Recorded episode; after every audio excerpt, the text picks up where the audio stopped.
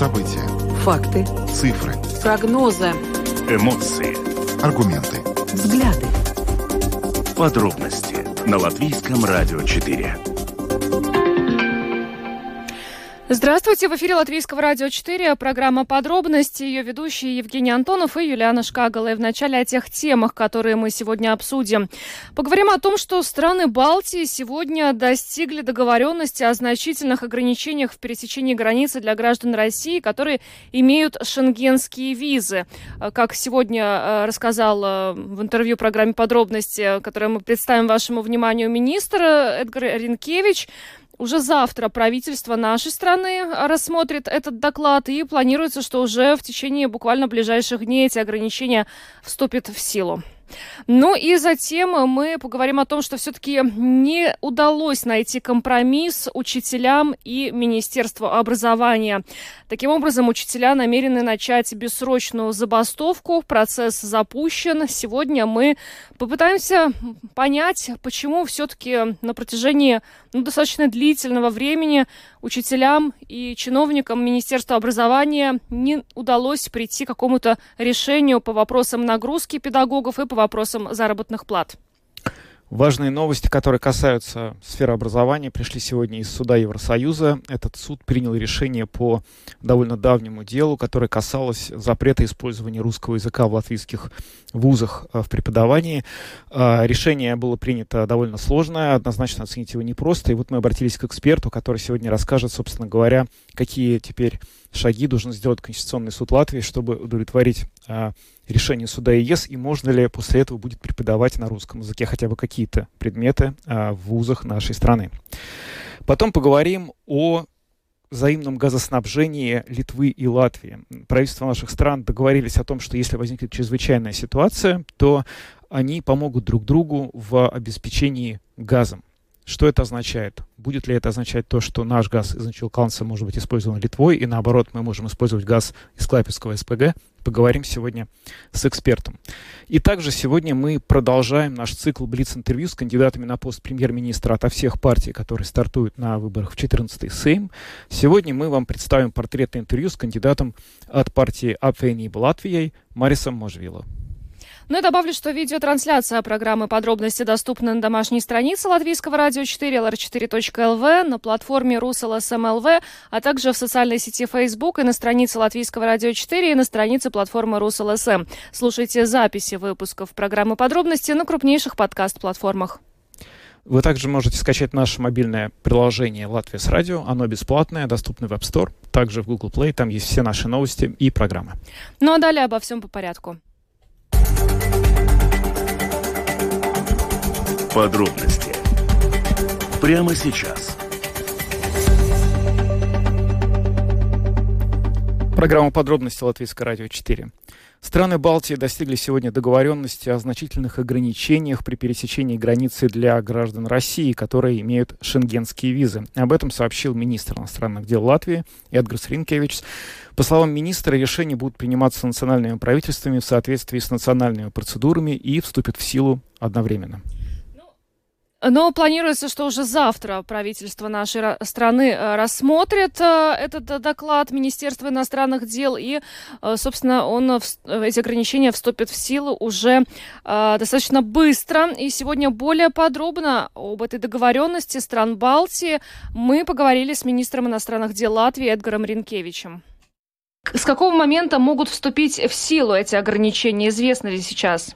Мы сейчас решили, в принципе, что эти решения будут приниматься правительствами Латвии, Эстонии и Литвы. Мы надеемся, что наше правительство сможет договориться уже завтра. Мы готовим распоряжение правительства по этому поводу. В принципе, э, ограничения вступят в силу где-то в течение 10 дней. Это тоже связано с некоторыми процедурами Евросоюза. Но об этом, о деталях мы будем говорить и комментировать только тогда, когда правительство примет решение, когда оно будет а, уже озвучено, потому что никогда не надо спешить, пока если не рассмотрела и не приняла решение. А скажите, будут ли подобные ограничения касаться граждан Беларуси? Нет.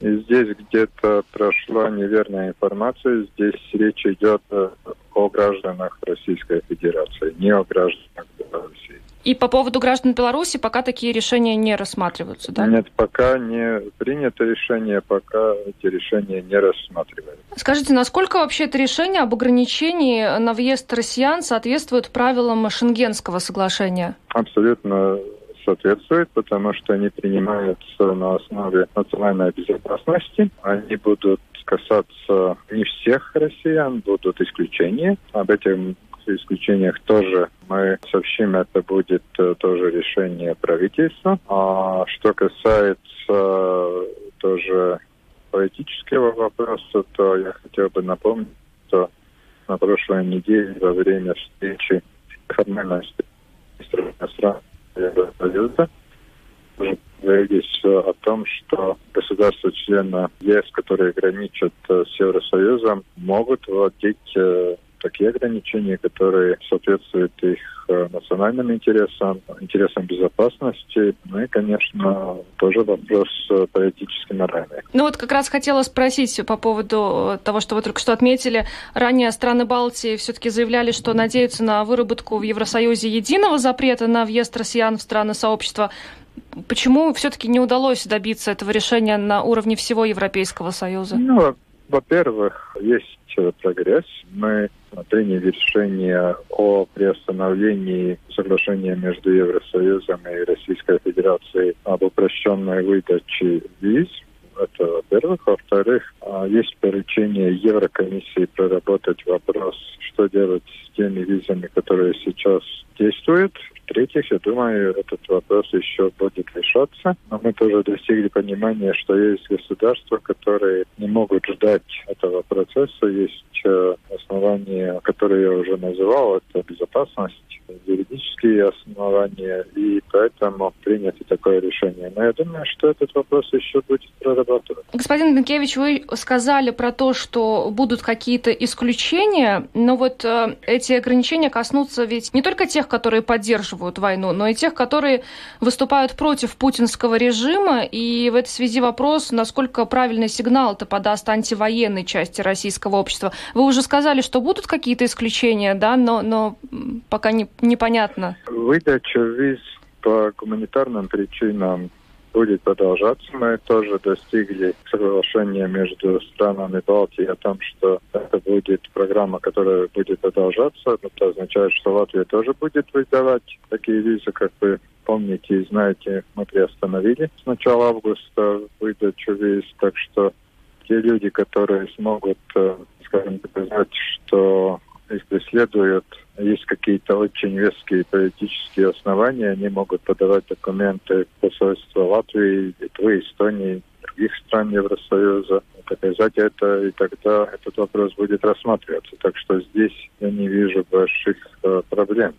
Конечно, это мы не ожидаем, что это будет э, массовым процессом. Второе, э, ну, знаете, я этот аргумент слышу довольно уже долго, но есть тоже встречный вопрос. Ну а где же вы тогда выступаете против, протестуете, и почему вообще тогда нет такого массового противодействия? То, что мы видим, мы видим, что по некоторым э, соцопросам, конечно, соцопросам тоже нельзя доверять в полной мере, но, думаю, там официальные данные, там 70-80% поддерживают войну, другие данные, там 50, это не важно. Важно то, что это все же тоже политический сигнал. Так что здесь, да, гуманитарный коридор будет, он, он уже есть, но мне никто не докажет, что человек, э, у которого есть виза, которая видна для туризма, и который не заявлял об этом, как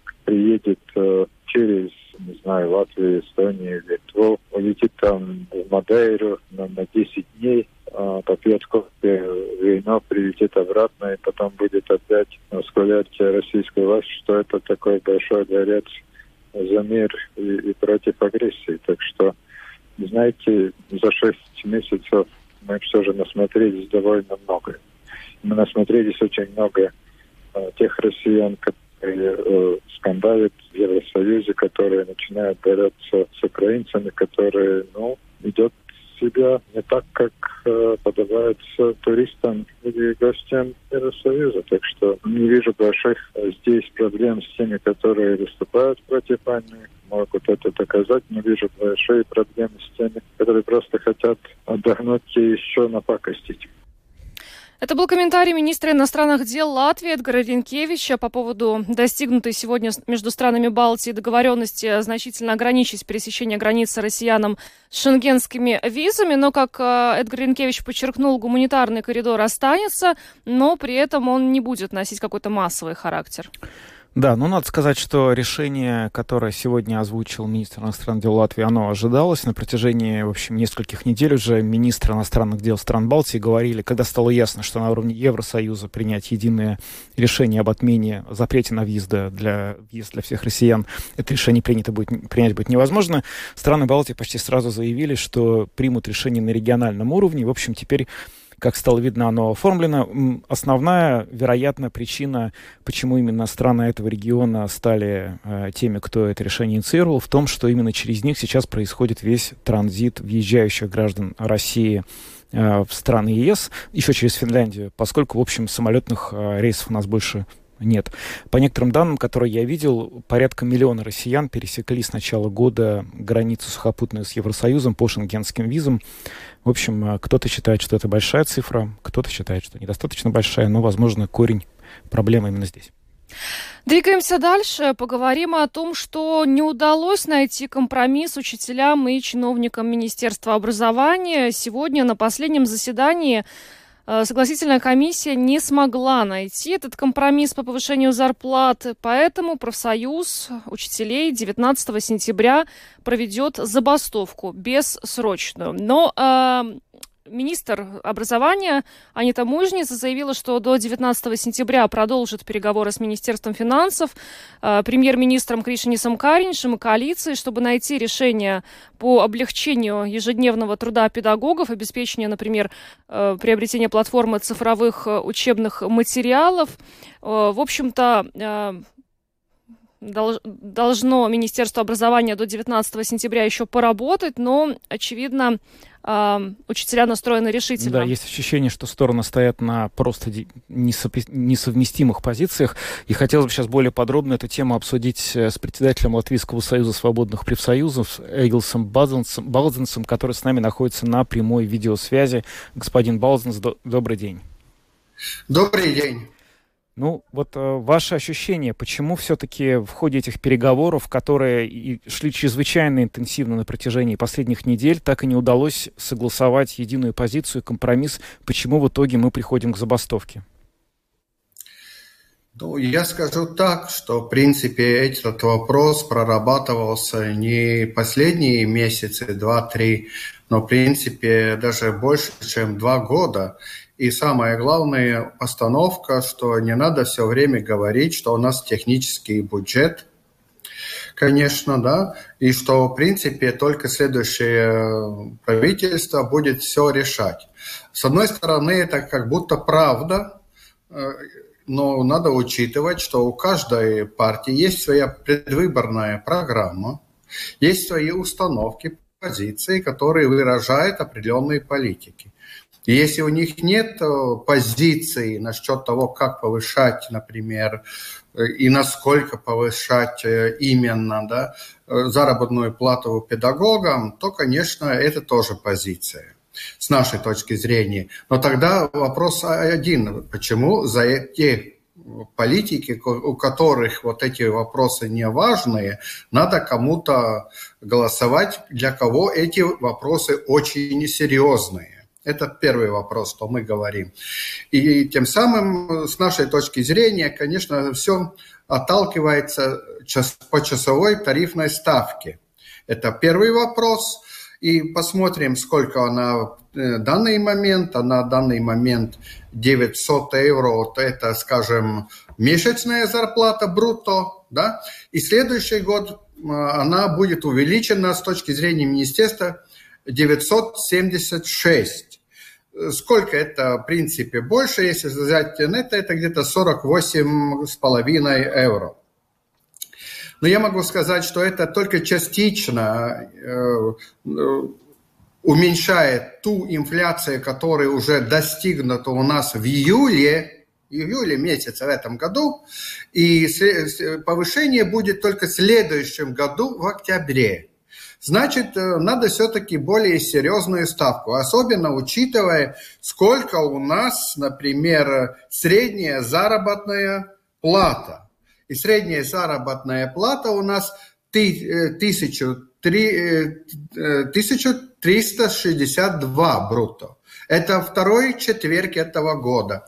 И если у нас серьезные политики ставят э, вопрос очень прямо своих предвыборных э, позициях, например, vienotē, jaunā vienotība, да, то она говорит, что надо коэффициент 1,2 поставить в конце уже от средней заработной платы должна достигнуть э, заработная плата педагогов. Как мы это можем достигнуть, если у нас все время получается дополнительное отставание от этой средней заработной платы?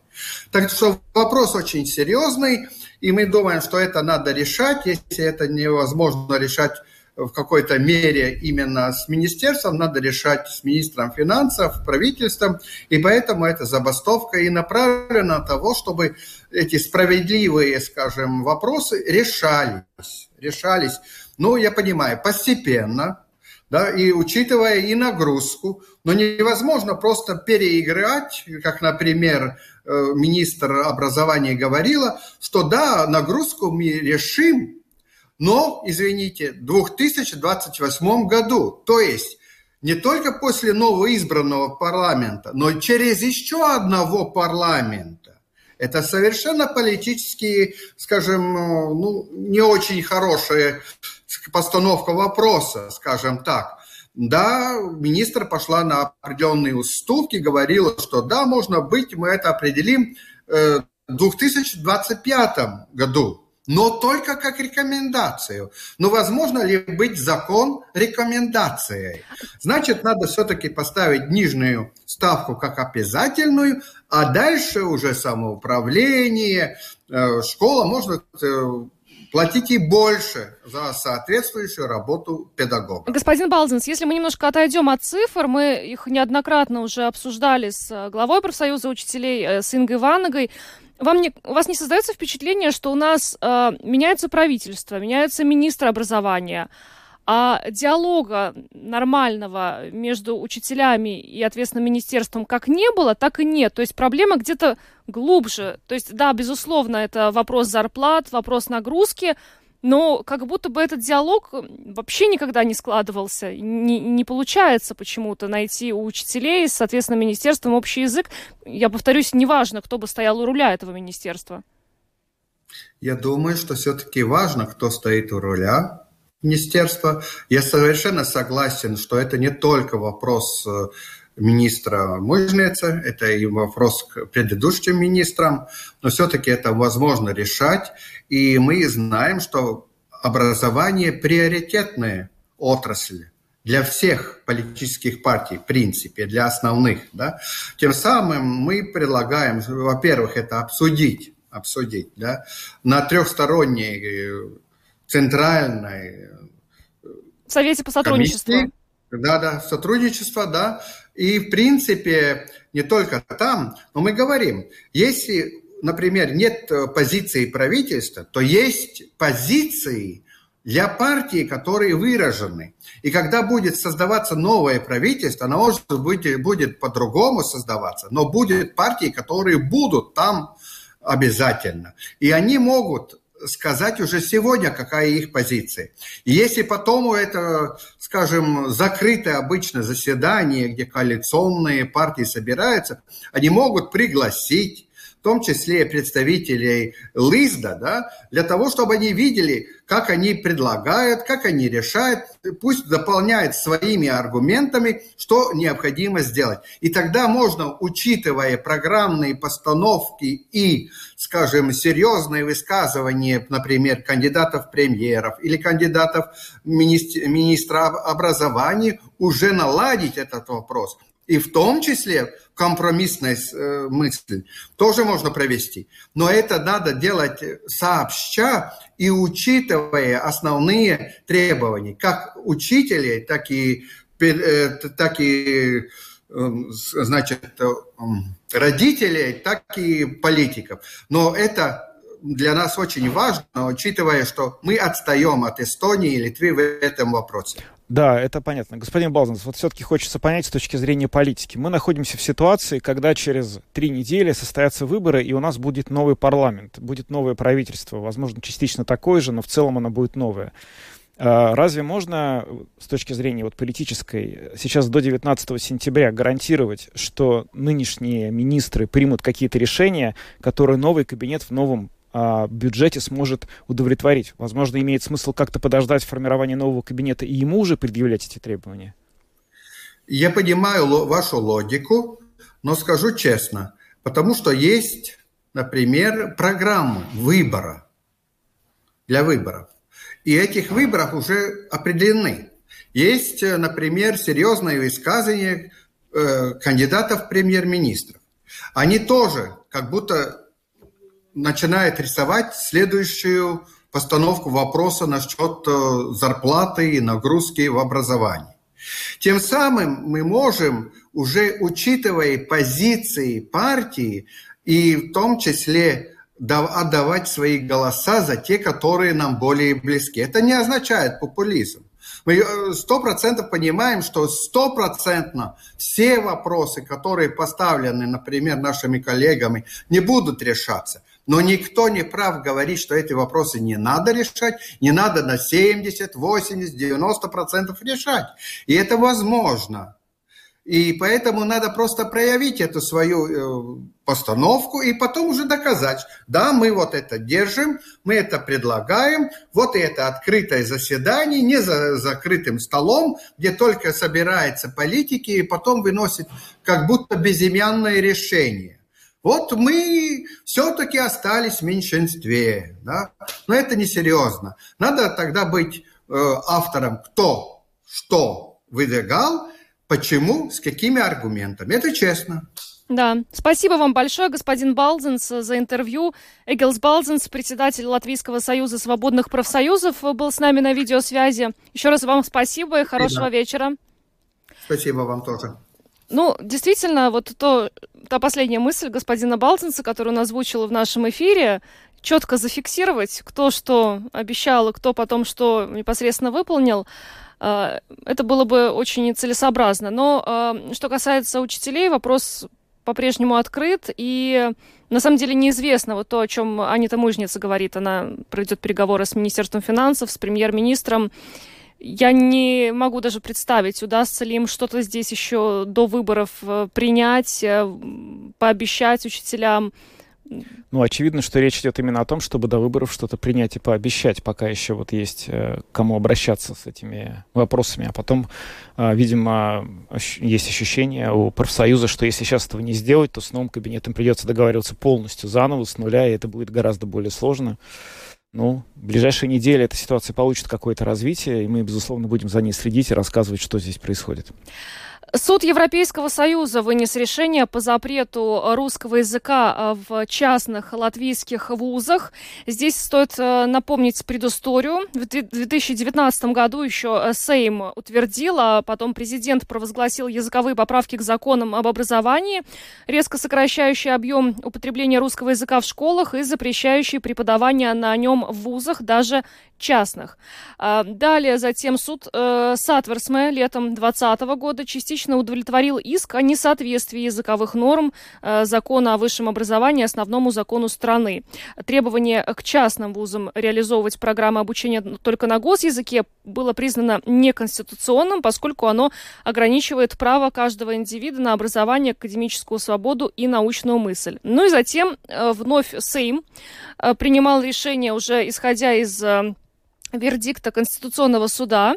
Э, в окончательном чтении э, в срочном порядке были утверждены парламентом поправки, э, которые гласили, что обучение в высших школах и колледжах ведется на госязыке, но у вузов, выполняющих определенные критерии качества, имеется право реализовывать учебные программы и на иностранных языках, тех, что являются официальными в странах Евросоюза. Русский язык таковым не является. И затем последовал иск в суд Европейского Союза от депутата Бориса Целевича и э, э, Елизаветы Кривцовой.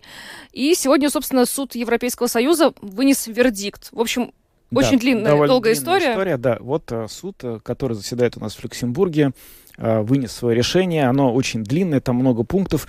Но если все это как-то сократить, то суть э, решения этого суда Евросоюза в ответ на запрос Латвийского конституционного суда звучит так, что действительно языковые ограничения в частном высшем образовании являются ограничениями свободы учреждений. В принципе, э, суд ЕС считает, что можно какие-то ограничения вводить для защиты госязыка, но при этом а, для суда ЕС очень важным является не нарушение так называемого принципа соразмерности. То есть должны быть исключения для преподавания на других языках. В общем, это довольно сложные юридические категории. И на самом деле, как это понять, что это означает и как все-таки будет складываться судьба образования на русском языке, если о нем вообще будет еще речь идти, мы сегодня спросили у латвийского юриста и правозащитника, который э, в Брюсселе работает, Алексея Димитрова. Вот что он нам рассказал. Решение суда ЕС означает для Латвии что? Это позволит вернуть высшее образование на русском языке в перспективе или нет? Нет, нет такого однозначного ответа. Решение Суда Европейского Союза – это, по сути, а, разъяснение Латвийскому конституционному суду, как применяется европейское право в данной, в данной ситуации. Ни больше, ни меньше. То есть Конституционный суд должен будет, будет этим решением руководствоваться, когда будет рассматривать вопросы о языковом регулировании в вузах. И что же именно считает суд ЕС? Как в данном случае применяется право? Там четыре основных пункта в решении. Первое – это ответ на вопрос, можно ли считать вот такое языковое регулирование, которое в Латвии есть, ограничением свободы на э, свободы предпринимательской деятельности. Тут позиция правительства была, что это не ограничение, потому что граждане из других стран Евросоюза, они могут в Латвии создавать вузы, но просто с обучением на латышском. Но суд сказал, что это является ограничением, то есть нужно оценивать, насколько такое ограничение законно. И чтобы определить, законно оно или нет, есть три таких момента, которые нужно э, принять во внимание. Первый момент, суд сказал, что ограничение для содействия использованию государственного языка в принципе являются допустимыми, то есть можно ограничивать свободу Э, свободы ведения бизнеса для того, чтобы способствовать употреблению государственного языка. Второй момент. У суда спрашивали, насколько вот тот факт, что есть у нас вот эти вот две, э, есть два вуза, Рижская высшая юридическая школа и э, Стокгольмская школа экономики, которые оперируют на английском языке на основании отдельных законов, не создает ли это вот какой-то так, какого-то такого противоречия. Суд сказал, что нет, что исключения, которые связаны с международным университетским сотрудничеством, в принципе, допустимы, и это не значит, что вот эта вот основная цель содействия употреблению государственного языка, что она каким-то образом нарушается. Ну и, наконец, последний момент, который самый важный э, для Конституционного суда, это насколько существующее регулирование соответствует принципу соразмерности. Тут, по сути, суд Европейского Союза сказал, что это должен оценивать сам Конституционный суд, потому что он как бы лучше знает ситуацию, но при этом э, он указал, что, по крайней мере, чтобы быть соразмерными, закон должен предусматривать исключения для европейских и международных программ сотрудничества, для учебных программ, которые связаны с освоением иностранных языков и с освоением иностранной культуры. В данный момент в законе о вузах есть такие, э, такие исключения, но они предназначены только для языков Европейского Союза. Но суд Европейского Союза сказал, что в принципе это касается любого международного сотрудничества, не только в рамках Европы. Все равно из этих формулировок можно сделать такой вывод, что Конституционный суд вовсе не обязан делать какие-то исключения для языков не Евросоюза, руководствуясь решением суда ЕС. Нет, как раз-таки это, это именно и следует, потому что сейчас э, с, э, вот эти ограничения, они касаются только языков официальных языков Европейского Союза, а там вот в этом 86-м пункте решения указано, что исключения должны касаться любого международного сотрудничества, mm-hmm. не только европейского. Конституционный суд может проигнорировать эти рекомендации? Обычно конституционные э, суды государства соблюдают эти, это не совсем рекомендация, это вот, в общем-то, судебное решение, соблюдают такие судебные решения, потому что если этого не делать, то тогда Еврокомиссия может прийти к выводу, что нарушено право Европейского Союза и начать такую процедуру нарушения против государства, которое в перспективе может привести к денежным штрафам. И такие прецеденты уже были, когда вот именно действия неправильные, по мнению Еврокомиссии, действия национальных судов – они приводили к тому, что вот такое Еврокомиссия начинала процедуры нарушения, и суд Европейского Союза говорил, что да, и национальные суды, они должны соблюдать право Европейского Союза. Можно как-то обозначить сейчас э, дальнейшую траекторию развития этого дела? То есть вот, например, есть сейчас решение суда ЕС. Теперь Конституционный суд э, Латвии в течение какого срока будет это решение принимать? И в случае, если он даже вот прислушается, да, и это решение исполнит, что дальше будет происходить на уровне вот, собственно, решений по образованию в Латвии? Насколько это длительный процесс и будет ли он вообще доведен до конца?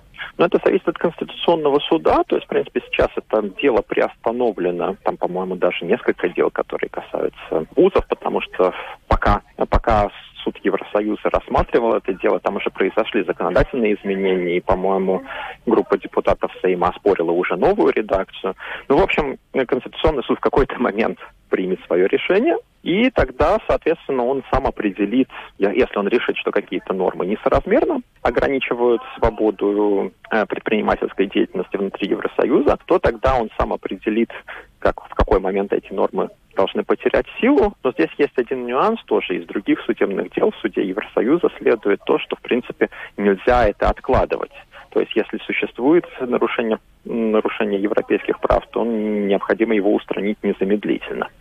То есть, скорее всего, Конституционный суд сразу скажет, что вот нормы теряют э, вот эти ограничительные нормы, которые он не, не признается размерными, что они могут потерять силу сразу. И, ну. соответственно, допустим, если вот он согласится с такой логикой, что нельзя ограничивать э, допустим, международные программы, которые не на языках Европейского Союза, то, соответственно, норма сразу потеряет силу, и вузы смогут обращаться за лицензированием и аккредитацией таких программ.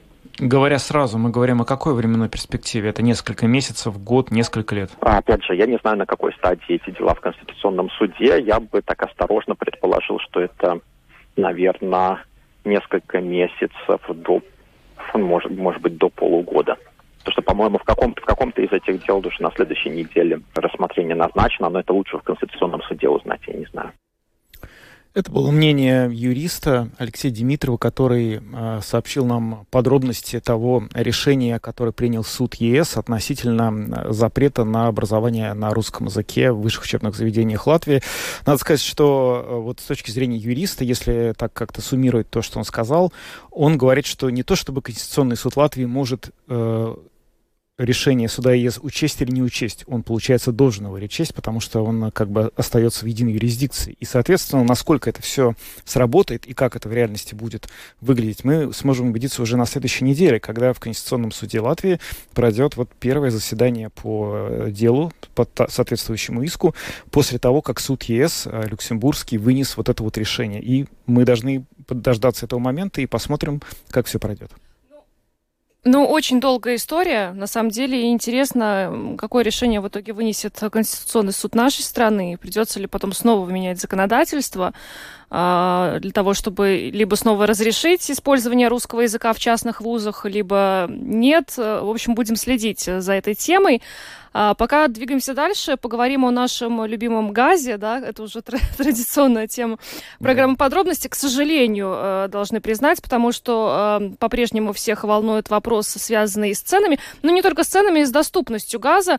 Э, в частности, сегодня правительство Литвы рассматривало подписанное весной соглашение с Латвией о взаимном газоснабжении потребителей в случае, если возникнет чрезвычайная ситуация, когда подача газа прерывается или иным образом нарушается. В частности, в этом документе, подписанном еще 10 марта министром энергетики Литвы Дайнюсом э, Крейвисом и тогдашним министром экономики Латвии Янисом Виттенбергсом, были согласованы необходимые технические, юридические и финансовые меры для обеспечения поставок газа потребителям. Ну и, собственно, вот интересно выяснить, каким образом и в каких ситуациях действительно Латвия и Литва будут обеспечивать и должны обеспечивать друг друга газом. Ну, пока мы пытаемся связаться с нашим экспертом, это эксперт в сфере энергетики из Литвы Видмантасом э, Инкаускасом, я скажу, что постановление Европейского парламента и Совета Евросоюза 2017 года о мерах безопасности газоснабжения предусматривает обязательство государств-членов согласовывать такие меры. То есть предполагается, что Латвия и Литва, исходя из директив Евросоюза, собственно говоря, должны помогать друг другу э, газом в случае, если, собственно, у одной из этих стран возникают трудности с газоснабжением своего населения. Но тут э, дьявол, как всегда, в деталях. Мы должны понять, как это будет работать на практике, потому что газохранилище есть э, только у Латвии, и Чукалская у Литвы, в свою очередь, есть независимый источник газоснабжения. Это СПГ э, Клайпецкий жирный терминал природного газа.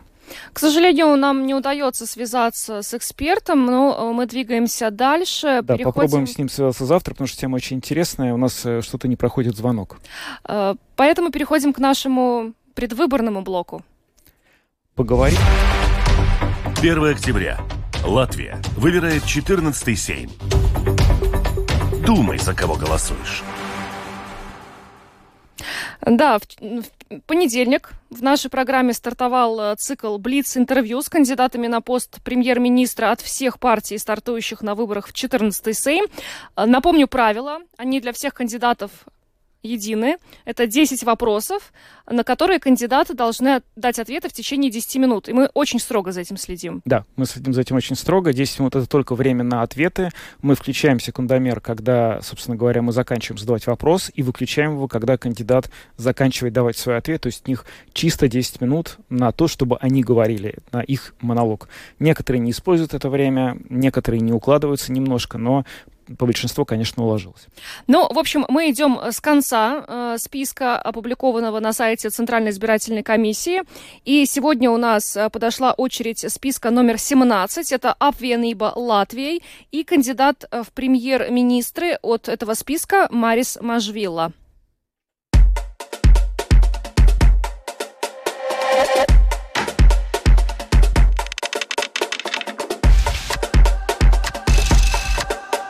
Самое главное, что избиратель должен узнать о вашей программе. Ну, самое главное, то, что мы настаиваем, это и отстаиваем, в принципе, это то, что на данный момент э, много э, вопросов поднимается со стороны простого жителя.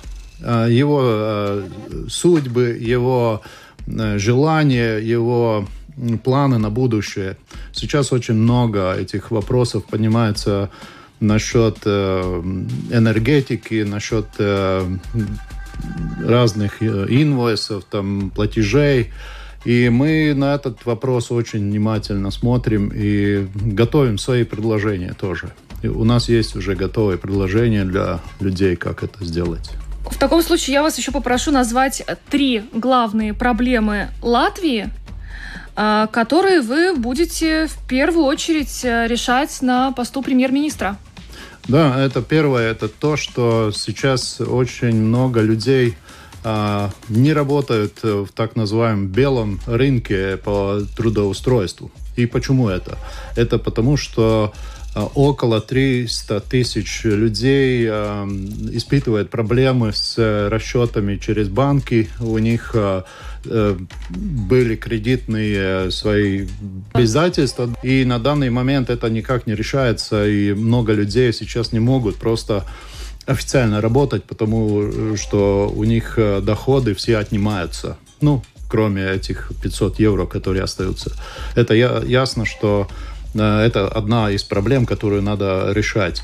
Вторая проблема – это то, что люди сейчас точно не понимают, что будет зимой. Нам надо это ясно сказать, что зимой люди не будут терпеть холода, голода и всех этих других испытаний. И третье, это, конечно, образование, которое сейчас тоже реформа за реформой, она никогда не кончается, и наши умы уезжают из Латвии из-за этого. На ваш взгляд, на какую страну Латвия должна быть похожа и почему? Латвия должна быть похожа на Латвию и э, на страну, э, где э, все э, народы, которые проживают в Латвии, живут дружно и, э, и будут при любых обстоятельствах отстаивать свою страну как э, отчизну, как, э, как э, место, где хорошо жить, где нету проблем с, э, с бедностью, нету проблем э, с каким-то э, другими проблемами, другими жизненными, как сказать, трудностями, которые сейчас занимают умы людей. Каковы ваши преимущества перед другими кандидатами в премьеры? Мое преимущество то, что я в политике не первый год с 2009 года я был депутатом местной думы, это самоуправление.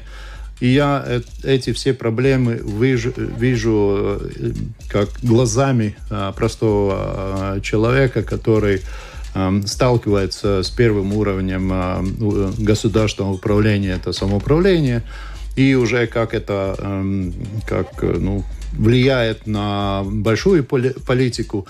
Так что я очень близок к тому, чем живут люди, и в то же время я и побывал и в правительстве, и сейчас в оппозиции, вижу, как эти вопросы решаются. А, многие а, вопросы, которые сейчас в распорядке дня, э, дня не решаются в пользу людей, не решаются так, как это должно быть при э, таком кризисе, который предстоит. Я хочу напомнить, что все говорят, э, ну как мы выйдем из кризиса. На данный момент никто не говорит, как мы войдем в кризис, потому что кризис будет зимой. Сейчас пока тепло, пока мухи летают, э, все тепло, а вот зимой, как э, полетят белые мухи, вот тогда и начнутся проблемы. Вы назвали ваше преимущество. А какое ваше слабое место? Эм, слабое место, э, наверное, то, что я стараюсь всегда работать в команде. И, э, ну, не, э, иногда это, ну, как, поворачивается против меня, потому что на, надежда на то, что в команде все понимают, куда идем, не всегда, ну, как, срабатывает. Это мы видим уже по партии, которая в 13-й сейм пошла с очень большим и хорошим результатом, но команда не образовалась, хотя я только два года в сейме, но я все время старался сохранить эту команду и, и поднимать этот командный, ну, как общий дух, но, к сожалению, люди э, разные, но сейчас я могу сказать, что партию, которую я представляю в объединении, и остальные две тоже, которые входят в объединение, мы уже команда. Мы работаем как команда. Кто для вас является ориентиром мирового политика? На данный момент могу сказать, что для меня очень большой, ну как сказать, путеводитель, на которого я смотрю, это а, президент Украины. А, несмотря на то, что там, как там происходит э, перед тем, как, перед войной, как там, какие там э, передряги сейчас происходят у, у них. Э, он поднял э, планку очень высоко для э, деятеля, политика. Э, он может поднять э, свой народ э, на противостояние. В Латвии таких политиков не хватает, к сожалению. Ну, смотрите, у нас осталось 3 минуты 53 секунды и еще 4 вопроса. Сожмемся. А, если не пост премьера в новом правительстве, то в какой роли вы себя видите? Сперва, э, ну, я не себя как сказать, не ставлю в пост примера, потому что всем известно, что по результатам выборов только можно будет это определить.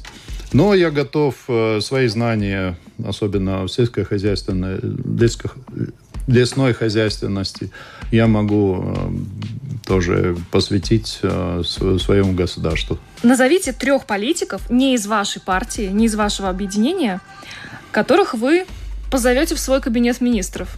Хм. Ну, это уже э, вопрос э, с такой с подвохом. Но я думаю, что, как я уже сказал, я человек, который любит работать в команде. И я думаю, что много хороших людей на данный момент э, уже стартуют э, в предвыборной гонке. Но я вижу, так по э, фамилиям не назову, потому что мы не знаем, кто там попадет.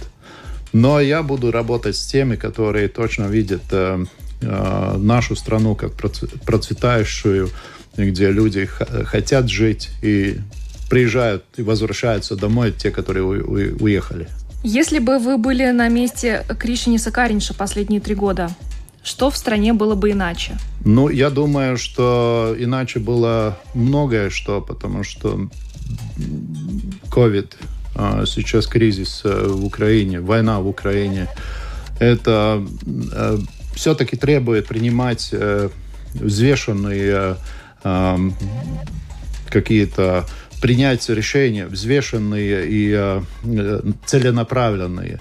На данный момент э, я очень ценю э, господина Каринша, что он как старается между четырьмя, э, ну, как сказать, э, не партнерами, а, скорее всего, конкурентами найти какой-то общий путь и провести ну, какую-то политику. Конечно, много э, вопросов, которые и, когда принятые какие-то меры были э, вне э, нормальной такой, в ненормальном понятии.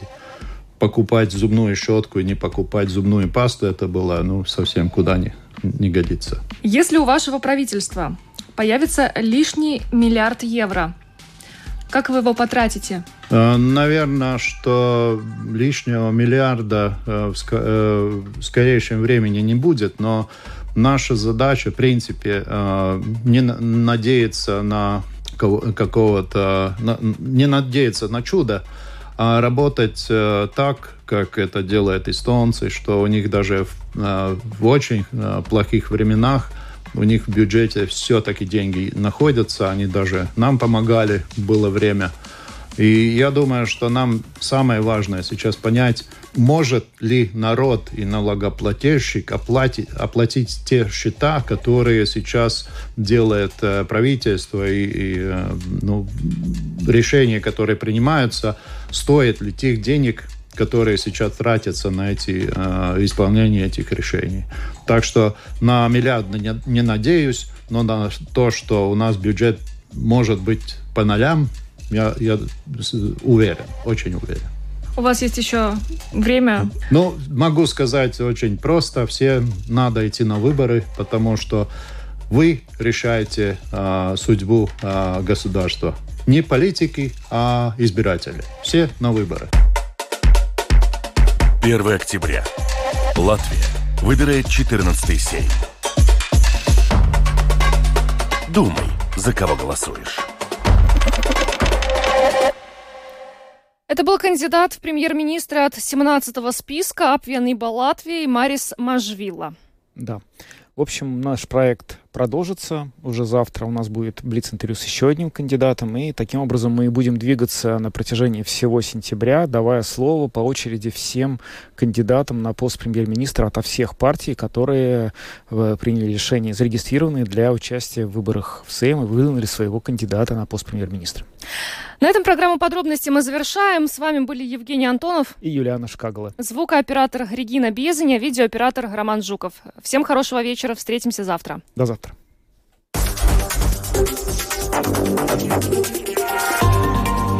Латвийское радио 4. Подробности по будням.